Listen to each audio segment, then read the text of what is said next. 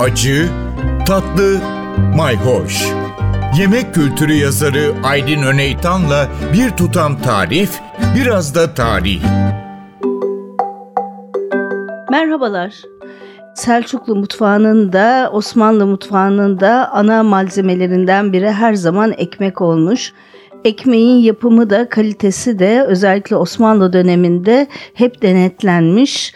Evliya Çelebi'nin seyahatnamesinde ki 17. yüzyıl oluyor pek çok ekmek çeşidi var. Bazlama, çavdar ekmeği, darı ekmeği, lavaş, somun ekmek, yulaf ekmeği, anasonlu, çörek otlu, susamlı ekmekler, haşhaşlı, rezeneli ekmekler, pişi, çok zengin bir ekmek çeşitliliği var. Saray için beyaz undan hazırlanan has ekmek ise nan-ı has diye geçiyor. Nan Osmanlıca'da ekmek demek.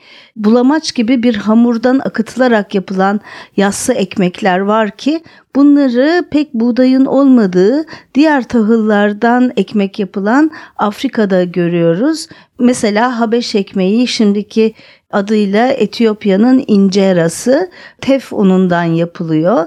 Somali'de gene ona benzen inceraya benzeyen ancero var.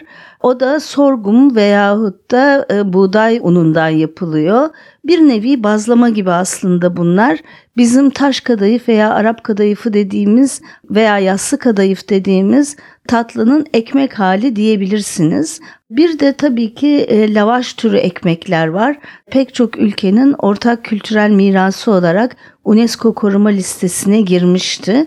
Pide ve Yunanistan'da pita gibi ekmekler de var.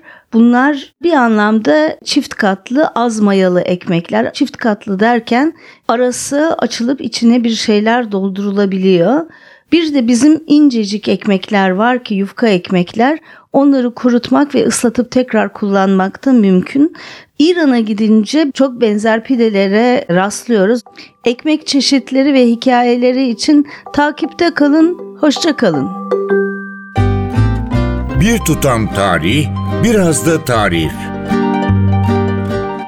Aydın Öneytan'la Acı Tatlı Mayhoş Arşivi ntvradio.com.tr adresinde Spotify ve podcast platformlarında.